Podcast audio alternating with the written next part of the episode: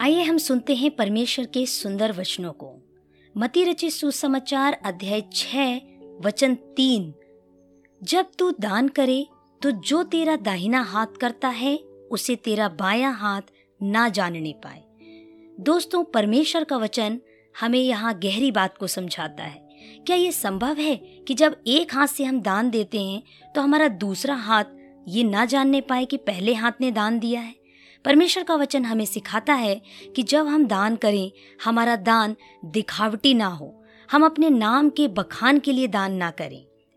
एक बार एक शिक्षक संपन्न परिवार से संबंध रखने वाले एक युवा शिष्य के साथ कहीं टहलने निकले।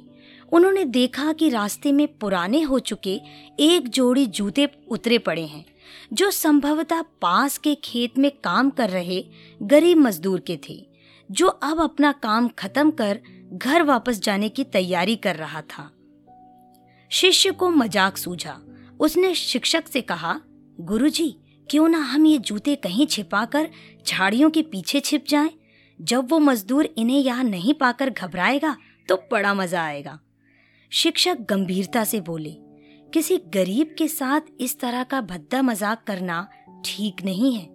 क्यों ना हम इन जूतों में कुछ सिक्के डाल दें और छिप कर देखें कि इसका मजदूर पर क्या प्रभाव पड़ता है। शिष्य ने ऐसा ही किया और दोनों पास की झाड़ियों में छिप गए। मजदूर जल्द ही अपना काम खत्म कर जूतों की जगह पर आ गया। उसने जैसे ही एक पैर जूते में डाले, उसे किसी कठोर चीज़ का आभास हुआ। उसने जल्दी से जूते हाथ में लिए और देखा कि अंदर कुछ सिक्के पड़े थे। उसे बड़ा आश्चर्य हुआ और वो सिक्के हाथ में लेकर बड़े गौर से उन्हें पलट पलट कर देखने लगा। फिर उसने इधर उधर देखा। दूर दूर तक कोई नज़र नहीं आया तो उसने सिक्के अपनी जेब में डाल लिए। अब उसने दूसरा जूता उठाया। उसमें भी सिक्के पड़े थे।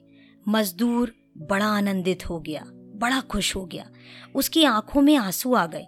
उसने हाथ जोड़कर ऊपर देखते हुए कहा, हे परमेश्वर समय पर प्राप्त इस सहायता के लिए उस अनजान सहायक का लाख लाख धन्यवाद। उसकी सहायता और दयालुता के कारण आज मेरी बीमार पत्नी को दवा और भूखे बच्चों को रोटी मिल सकेगी। मजदूर की बातें सुन शिष्य की आँखें भर आईं। शिक्षक ने शिष्य से कहा, क्या तुम्हारी मज़ाक वाली बात की अपेक्षा जूते में सिक्का डालने से तुम्हें कम खुशी मिली? शिष्य बोला आपने आज मुझे जो पाठ पढ़ाया है, उसे मैं जीवन भर नहीं भूलूँगा। आज मैं उन शब्दों का मतलब समझ गया हूँ, जिन्हें मैं पहले कभी नहीं समझ पाया था, कि लेने की अपेक्षा देना कहीं आनंददायी है। देने का आनंद असीम है, देना ईश्वरीय है। परमेश्वर आप सभी को इस कहानी और वचन के द्वारा आशीष दे।